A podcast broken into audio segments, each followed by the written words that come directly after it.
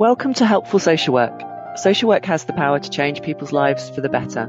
This podcast aims to help you learn, think and act with integrity so that people who need social work get help that will transform their lives. Welcome back to Series 8 of Helpful Social Work. I'm Jerry. And I'm Jo. And we're recording this in December 2023, but it'll be going out in January 24. That sounds weird to say, I've got to say. So anyway, Happy New Year to everyone. That was the first time I wrote 24 down. Yeah, it's anyway, we've exceeded 175,000 listens. So to everyone who listens to us, thank you very much. And we might even get to 180,000 by the end of the series because we've got two more episodes after this. And we also do our review of the year. And we have some really exciting news for you about Helpful Social Work. It's going to be going into its 9th series in April. However, Jerry and I will be handing over the host to the anti-racism movement. Yeah, we've been doing this for 8 years now, which is really hard to believe, and we absolutely love it. And the last few years, we've been talking about the potential to encourage other people to have a voice on this platform, and we've had some guests who've been absolutely wonderful. And now we're feeling like it's time to give a fresh voice to the podcast. So we're going to be handing on to Chantelle, Sylvia, and colleagues at the anti-racism movement, ARM. And ARM was created out of a conversation between a group of Black women in social work professionals at Community Care Live 2022, so last year. And they saw that there was a real gap, what they described as a kind of gaping hole, where there needed to be a shared space for Black women to develop and grow and nurture and heal together. And that's what ARM is. And they use this quote from bell hooks. One of the most important ways we sustain ourselves is by building communities of resistance. So they've been meeting regularly since then, and they're continuing to meet. And that place is that space that they've created for people to get together is a place where they can be authentically themselves and not have to explain themselves or as they've said to us, apologize or make excuses for who they are. And they're really interested in action and doing things for themselves. And again, there's a quote that they use from Audre Lorde, the master's tools will never dismantle the master's house. So thinking about action that is disrupting the way, the systems and structures that we have that are dysfunctional. So when Joe and I have been talking about the voice on the platform and we were thinking about the future, I happened to come across the write-up from the Anti-Racism Movement ARM's conference, and so got in touch with Chantelle as one of the founders, the person who was kind of reporting back on the conference, and we just asked if they'd find the podcast a valuable platform to develop their work.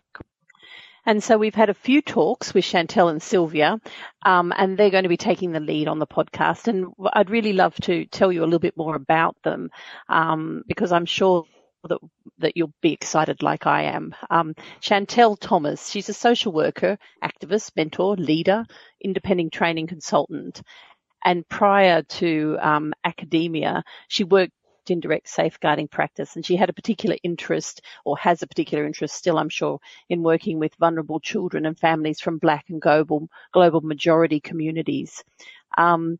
She convened the anti-racism movement ARM in 2022, and it was set up, as Jerry said, to really help Black women support each other to heal from racial trauma. She's also the clinical professional lead for social work and the course lead in the MA in social work at Tavistock and Portman NHS Foundation Trust. In 2021, she became the first anti-racism lead at the British Association of Social Work. She began her doctoral journey then. She identifies as British-born, South London-raised. She's co-written a chapter in a book entitled Risk and Safety, a Strength-Based Perspective in Working with Black Families Where There Are Safeguarding Concerns, and she's contributed her practice knowledge to Safeguarding Black Children by Professor Bernard. She's also developed a short course, Becoming an Anti-Racist Practitioner or Leader, which she delivers to a lot of local authorities and institutions across the UK. So, there's so much for us to look forward to in terms of listening and learning and thinking with Chantelle. Yeah, and Dr. Sylvia Smith is a former associate lecturer and course lead at the Tavistock and Portman NHS Trust, and continues to teach there on the Masters in Social Work, and is an active doctoral supervisor and independent trainer, clinical supervisor, and also offers consultancy and coaching and mentoring around leadership. And she qualified as a social worker almost 40 years ago. So that's about similar to you, Jo. Is that right? Yeah. No. Mine 30 years ago, Jerry. Slow down. I apologise. Let her have that. Yeah, and she's held frontline senior prac management leadership roles within like a range of different services and statutory, voluntary, and private sectors, in youth and community work, children and families assessments, mental health, looked after children, and fostering and adoption and unaccompanied minors.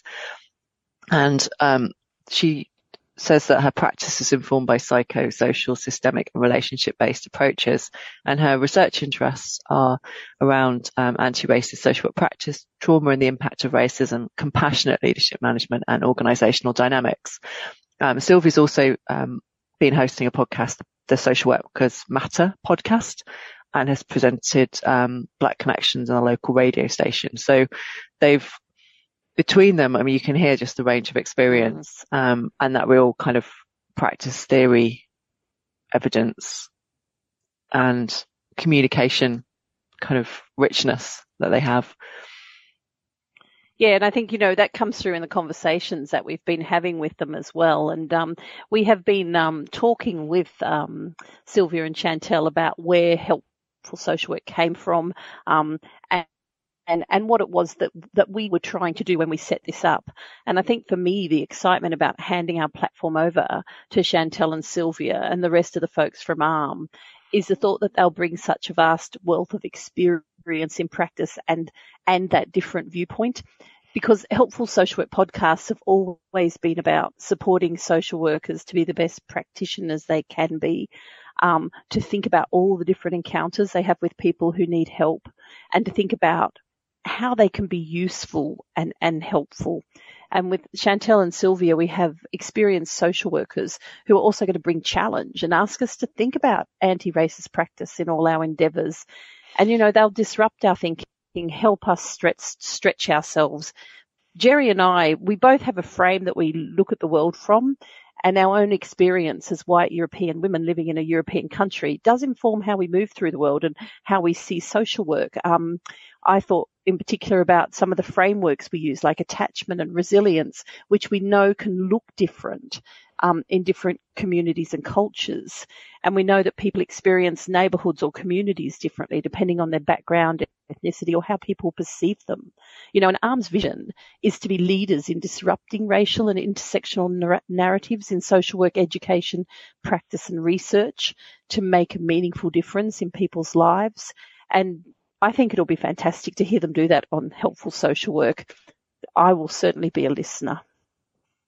Yeah, so they've said that their mission is to be fearless, joyful, and unapologetic. And I think that those are really, that will make for a really exciting podcast, won't it?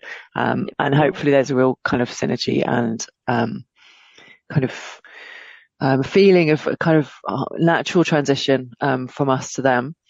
We're not going anywhere just yet, of course.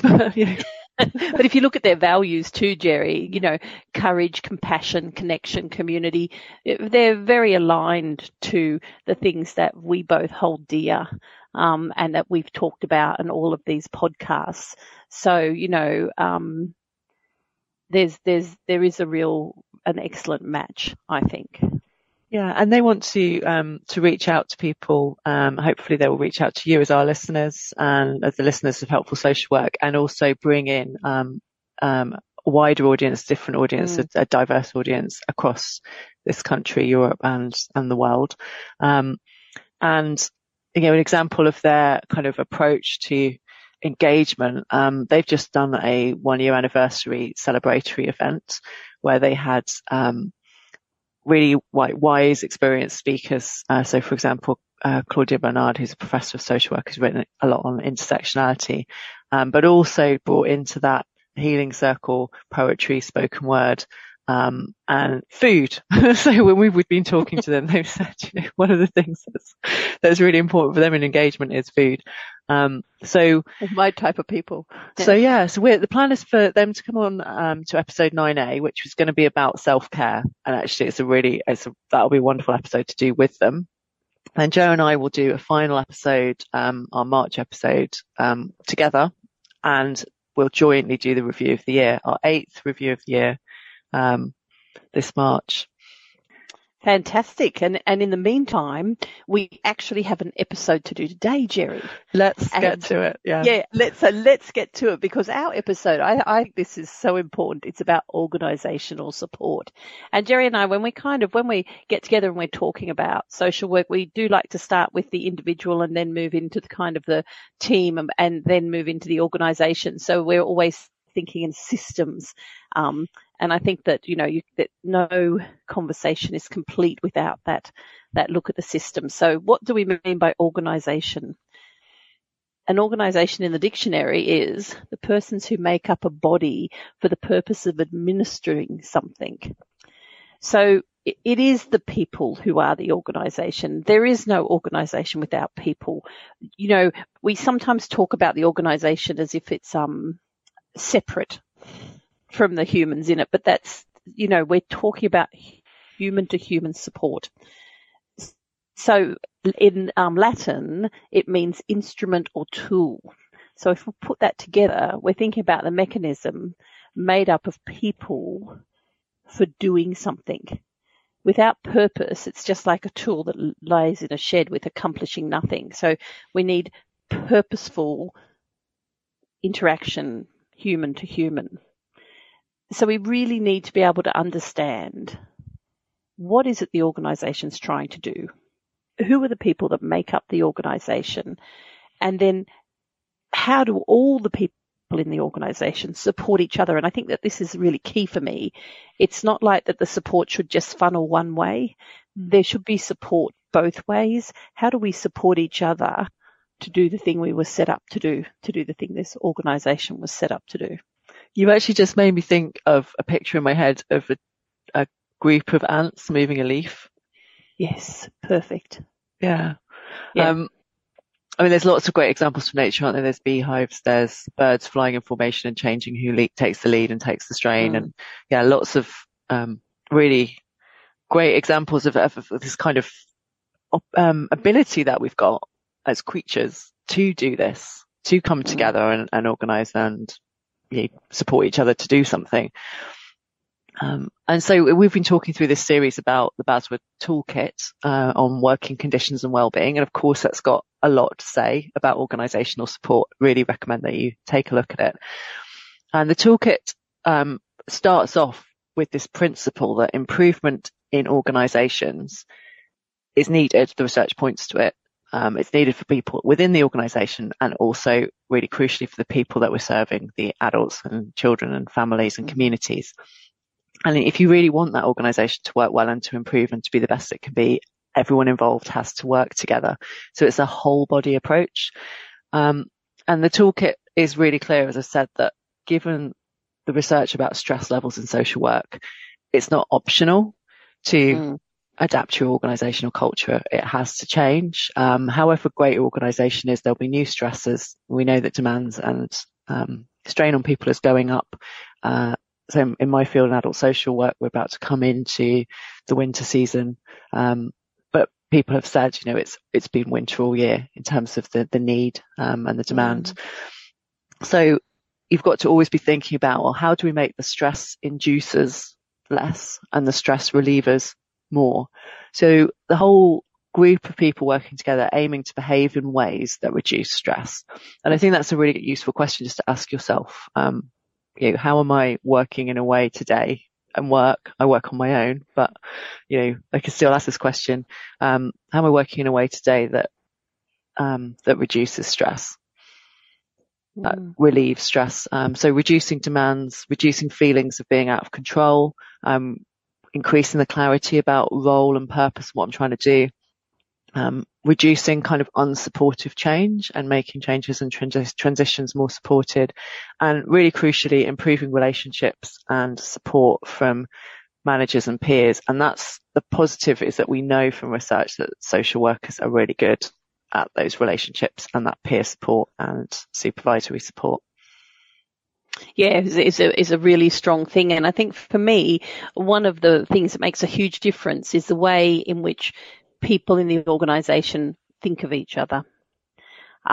First of all, that they all see that they have a responsibility to care from each other. So there's not, they take away that us and them idea.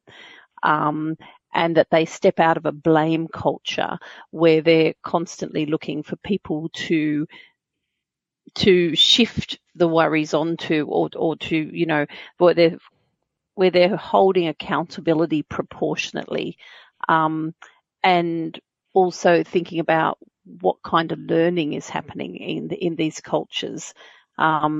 You know, a blame culture requires a view of people as deserving of punishment, where a learning culture thinks of people as work in progress. And I think that's, you know, a lovely difference to hold to mind. So holding a frame of positive expectations in the workplace, it can really help us act compassionately to ourselves as well as to others, because that's a lovely thing, of course. If you're working from that kind of people deserve punishment as motivation almost, you're holding that on yourself as well. So it's, you know, it's an uncomfortable place and attitude to have. I think if you hold a positive expectation in the workplace, it can help us act compassionately. We think, you know, no one came to do a poor job. People can change if they're shown the value of change and given support to do it. And everyone has a place or a space, everyone has a contribution to make, a place where they can shine. And I think it even if you kind of have that mindset, it can be easy to step out of it when there's a lot of anxiety, particularly around risk and resources. And I was once speaking, you know, in a management role about a case where there'd been a poor decision, and it had really impacted on the life of the young person involved. And I was speaking with my colleagues in quite a frustrated way about the caseworker, actually. And the other person pulled me up and she said to me, "I'm really curious about what your experience of her work is normally." And I kind of stopped and I went, "Oh, well, actually, she's a really good, compassionate, child-focused worker." And I was going to go on and say, "And that's what's so frustrating." But my colleague said, "Well, I wonder if we could think about what might be happening for her at this time to make a decision that seems so opposite to those things. Can we maintain curiosity and compassion in our conversation as we explore her thinking behind the actions?" And it was such a good question, because it asked me to stop looking at the outcome and the impact. It's like zooming out, isn't it? You see, you're getting drawn into this one thing, but if you zoom out, you can see that that's part of a really big tapestry. That's and to be curious again, and just to approach the person in a learning way and say, "What do you think of the outcome? What did you hope would happen when you made this decision? What were the kind of factors you were thinking about? What would have you done different?" You know, and have a completely different conversation. And I think if we can maintain our curiosity and compassion in our conversations, it's that kind of, it allows us to keep that learning attitude, I think. Yeah, there's a common kind of question that's asked when people are getting, you know, critical or potentially judgmental of others, you know, that thing that nobody knows what's going on for someone else. Mm. And so I think a compassionate, open-minded approach to what's happening is really good advice. I mean, there's also some really practical elements to this. I think it starts with that emotional intelligence and purpose of supporting each other to do the thing. And then you also do need practical stuff in place, because it's not enough, is it, to just have a good intention. I want to support you. There will be things that will be needed. And we've already talked about some of them in this series, supervision, opportunities for professional development, opportunities for peer support and interaction. The toolkit from the British Association of Social Workers also highlights that there needs to be kind of formal support within organisations. So, for example, occupational health. I had to spend quite a bit of time with occupational health after I had an accident, probably getting on for 15 years ago, to support me with reasonable adjustments back to work and a phased return. And they were really excellent. And actually what they made me do was do it in a way that was going to work, rather than kind of my issue would have been rushing in and messing it up. Other people might find it really difficult to get back into the groove of things. So having that is really important. Occupational health also can help with advice about managing stress. And it's really good to ask for advice and support early. And we know from research that social workers are not good at asking for help. So again, if you spot somebody, there should be opportunities for formal support. Organisations quite often also have employee assistance programmes. So that might be wider than just within your kind of bit of the service. So for example, counselling or support services, and often those are self-referral and have a kind of confidential and anonymous approach. And again, it's worth sort of thinking about what's happening outside of your work that's impacting on your work, because I've certainly found that I've tried in the past to keep personal and professional really separate and gone, okay, well, I'm going into work now. So this thing that I'm worried about in my personal life, I'm not going to let it affect me now for my working day, and found inevitably that you just can't do that. You know, I was messing up my work because of this thing that I thought I'd left at the door. Yeah, there's that kind of, you want to be able to maintain a degree of privacy and choice about what you do or don't share. But as you say, the organisation has a good, healthy organisation will have a whole range of structures and supports that you can take advantage of, which also respect your desires to kind of keep things that you're struggling with, a little bit private. And your supervision is a private space as well. And so we should have confidence in our organisations, and our organisations should be able to understand that, yes, we're the same person, aren't we? Yeah. Regardless of what sphere we're moving into. And there is a backstop for that as well, isn't there? And I don't know about every country, but certainly in the country that I work in England, there is employment law, which allows for a kind of sense of security that if you seek help from your organisation, you won't be discriminated against for that. Mm-hmm. And we're all going to be more able to manage things at sometimes than others, because that's life. The life course allows for that. Yet we all want to continue to be valuable, productive members of society. So therefore, it's really in both our interests and the organisation's interests to pay attention to that. And I've just been putting together this toolkit for independent social workers who may run their own organisations or work for themselves or work in partnership, rather than having that kind of, big local authority organisation or charity organisation wrapped around them to support them in a traditional way. And the toolkit actually deliberately starts with the foundations for doing independent social work, and it's relevant for all social work, but it's particularly important when you're working in a more isolated way, that you're always kind of think about the ethics, your role, the well-being and professionalism, because these are all the factors that mediate against stress. That idea of having a really clear purpose, a clear role, looking after yourself, maintaining your expertise. And it's no accident that toolkit, of course, links back into the working conditions toolkit, and that this all comes together. And I encourage everyone who's listening to really think about, what support structure you have around you and where you're accessing your support from, and what do you understand your organisation's responsibilities are to you. And how can you actually get involved in that. And I think with the toolkit, you had to kind of be a bit more creative and think, okay, well, if I'm by myself, I still need all of that. What is it that I can do? You know, can I be a member of my, for me, it would be the British Association of Social Work, but your association, you know, what events can you attend? What learning can you do? What networks can you form, virtual networks? And can you access things, for example, like, you know, so as a member of the British Association of Social Work, I can access coaching sessions through the Professional Support Service. So what kind of professional coaching or mentoring, you know, local chambers of commerce and places like that often have business coaching and things like that. So you've got to kind of be thinking the whole time, where can I get what an organisation should offer me to allow me to thrive? And you could ask your organisation, as I have asked myself, to give me time to do a podcast with Joe Fox, which definitely helps.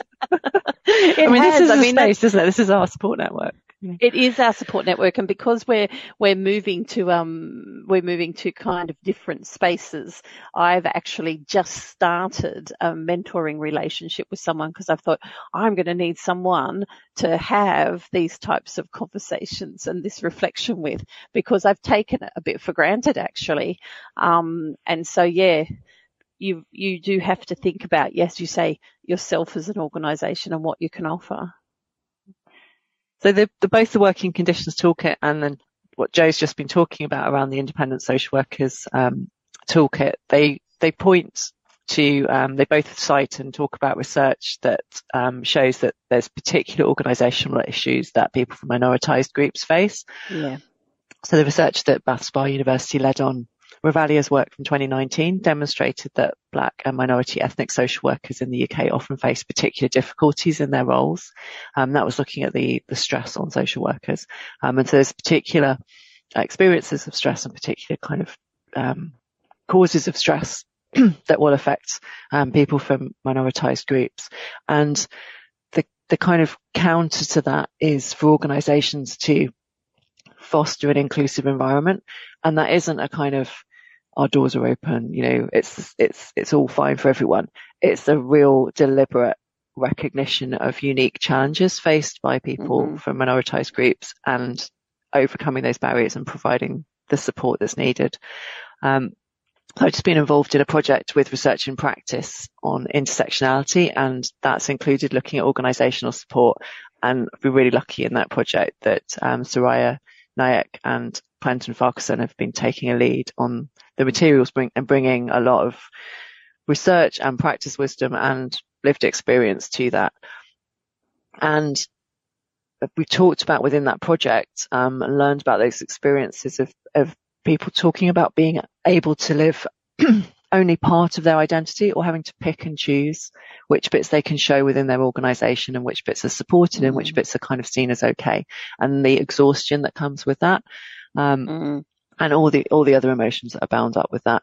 And so the work to be inclusive requires everyone to recognise where they have power and privilege and to act on this. It's work, isn't it? It's effort to embed a culture where everyone is kind of seen and acknowledged and recognised and supported. But that's the only way to really have a place where everyone thrives. And going back to what an organisation is trying to do, if it's a group of people coming together to do a thing, that thing should not cause harm to the people doing it. And there was really interesting in that project, we were talking about compassion at work, which I think is a very common concept within talking about leadership and organisational culture. And Soraya was talking about how intersectional compassion isn't a sort of fuzzy or vague thing. It's real. It's real support. It's about everyone feeling included and thriving, and it's a sharpness of view and a deliberateness of action, and it brings this wonderful reward of the relationships and the purposefulness and the outcomes that you can then achieve as a group coming together. Yeah, and it's about, you know, how do we know when we're in an organisation that acts on what we say and does that hard work? You know, what does that feel like and look like? And having worked in many different organisations, you know, one of the things that is wonderful for me is that I do get to work in different places from the practice frameworks and what all the slogans say. You kind of get that. So an authority that I went into recently, it was just things like the workforce development officer met me at the door. She was really clear about everything that she knew she wanted to happen. She made sure, she said, "Are you comfortable? Have you got everything you need? Can I help you with this?" Up we come, stayed there, made sure everything was set up for me, made sure that all the delegates had what they needed, showed a real interest, talked about people knowledgeably, but also knew their names. Very, very personable and caring. And this was a relational authority. But then we started off, and it was also authority that used restorative practice. And we started off with a restorative circle. And so I got everyone to introduce themselves and just say one thing. I can't remember the question I asked, to tell you the truth, but just, you know, just kind of a touch point about how people were feeling and that kind of thing. And about three people in, someone said, "Oh, no, I've just finished my social work apprenticeship." And everyone in the circle burst into applause. And I was like, wow, oh, that's really lovely. But this continued throughout. So this circle became this huge celebration of people's achievements and enjoyment of each other. And there was all of this kind of really, they weren't just waiting for their turn. They were actually really listening. And it just felt very healthy and vibrant. And then as the day went on, there was a real clarity about their own purposes and their roles, and they were able to say where they made the most contribution in their work. And I think for me, that role clarity is so important in organisations, because it's like, you know how you talked about the birds flying and one bird takes over when the other bird gets tired. Those birds all understand their role and their positions and where they need to be, but they're still looking after each other and working together. And I think in organisations that are actually focusing on thriving people, people know their purpose and they understand it really well. And the values that the organisation talks about, in this case it's relation and restoration, are actually modelled by the people all the time. So there's that real fit. And so I think that the organisation has to be relational from the top down and the ground up. They need to remain curious about each other and about how they're going to achieve things and how they can support each other to do that. They need to really have that passion for learning. And once again, that passion for learning is right the way through the organisation. If there's a hierarchy, everyone in the hierarchy is taking responsibility for learning things and talking about that. So I once had a director in a learning circle actually tell a story that demonstrated something she'd struggled with and how she'd learnt from it, which was really fantastic modelling for the rest of that circle, because people felt they'd been given permission to think about experiences of what hadn't worked and how they'd learnt from those things, rather than kind of trying just to fake good. So I think that, yeah, they really have a practice framework that people can believe in.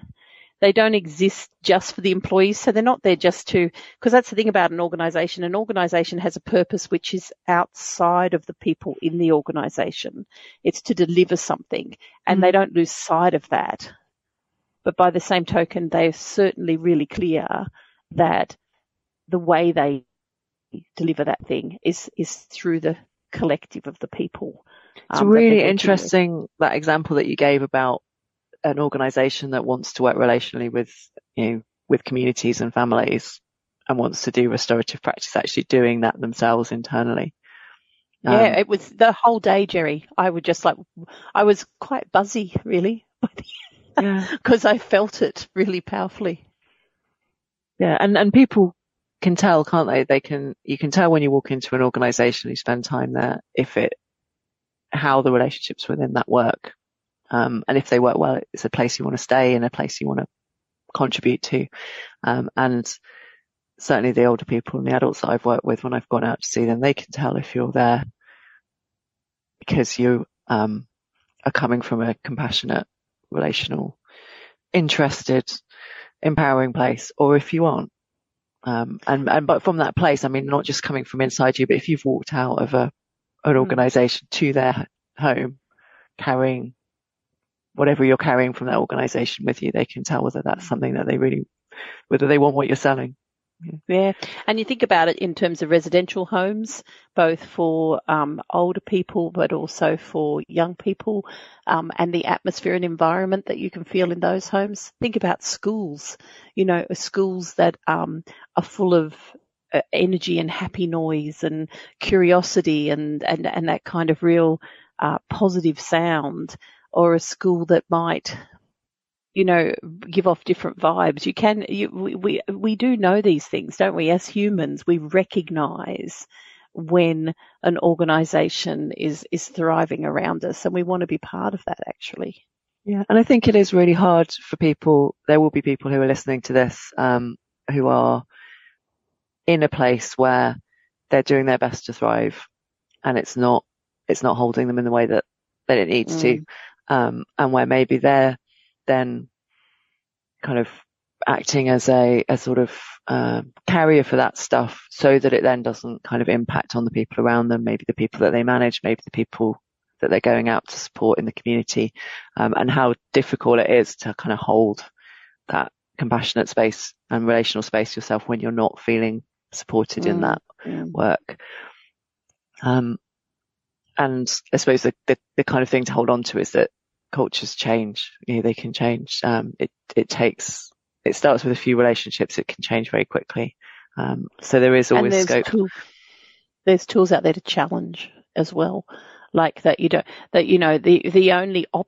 not that the only option in an organisation is to contain, be more resilient, manage. There are actually options. You talked about employment law, but there's also whistleblowing, there is unions, there is the working conditions toolkit. There's all sorts of ways that we can have challenging conversations within our organisation and beyond that can help us bring change in those organisations. And those toxic cultures that can grow, particularly from working in a kind of risk averse, anxious inducing, resource poor environment, those cultures can thrive without them even meaning to. So being able to use all those different levers to have reasonable conversations within the organisation, and if you need to, without the organisation, is quite important. It's not just that you have to tolerate or leave. They're not the only two options, actually. Yeah, and certainly the podcast that we've done around peer support and management supervisory support also point to some of the ways in which you can seek support within those kind of cultures and try and build that as well. And we're going to look at self-care next time. And again, that won't be in a it's on you to be resilient kind of way. It's to think about however good a culture is, you'll still need to tend to yourself as well. So how do we do that well? And that's where we'll be joined by Chantelle and Sylvia as well to talk about their experience. So I think the main thing that I kind of think about when I'm thinking about organisational support is this idea of it not being fuzzy. It's not just a feeling. Support isn't just a feeling, it's action. And it's about thinking and saying and doing the things that help people thrive and come together to do the thing, whatever that purpose is that you have in your organisation. When we were looking at this in the intersectionality project, we saw good support, good intersectional support, as being the feeling that everyone knows that they are treated equitably, that they belong and they're valued, and that they have the resources and the support that they need to achieve their full potential. And actually, from what you've said, Jo, as well, that those ideas of equity, belonging and value, and having the chance to achieve your full potential, that's what we're trying to take out to our communities as well, isn't that? Those outcomes. Absolutely. Yeah.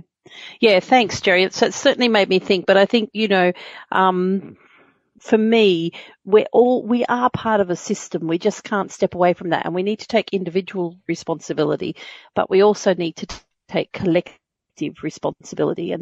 And if our organisations are doing that, then that also helps us see that the people we're working with are part of systems, and that it helps us to not just put all of the emphasis on them managing as individuals, but also looking at how they manage in systems. And I think that, you know, that's what helpful social work is all about, isn't it? It's about seeing and valuing the individual, and also seeing and valuing the systems around, and challenging those systems when they're not delivering all the things that they need to be the best they can. Because when we see humans coming together supportively to achieve something, it's amazing what they can do. Absolutely. And it's important in times like this, actually, to really hold on to that, because I think that there is a tendency to really see humans as only destructive sometimes, with, you know, in conversations or in news reports and that. But actually, we are all about cooperation, and we're all about kind of working together to do things and create things. And that's what's lovely about an organisation, actually, is it's the evidence that a whole range of very, very different humans can come together with a purpose and make good difference when it's functioning properly. And that's quite an amazing thing, really. No, it's a good thing to start the new year off with. Yes. Yes, 2014. 2014, there you go. I'm going backwards, Jerry. 2014, I wish.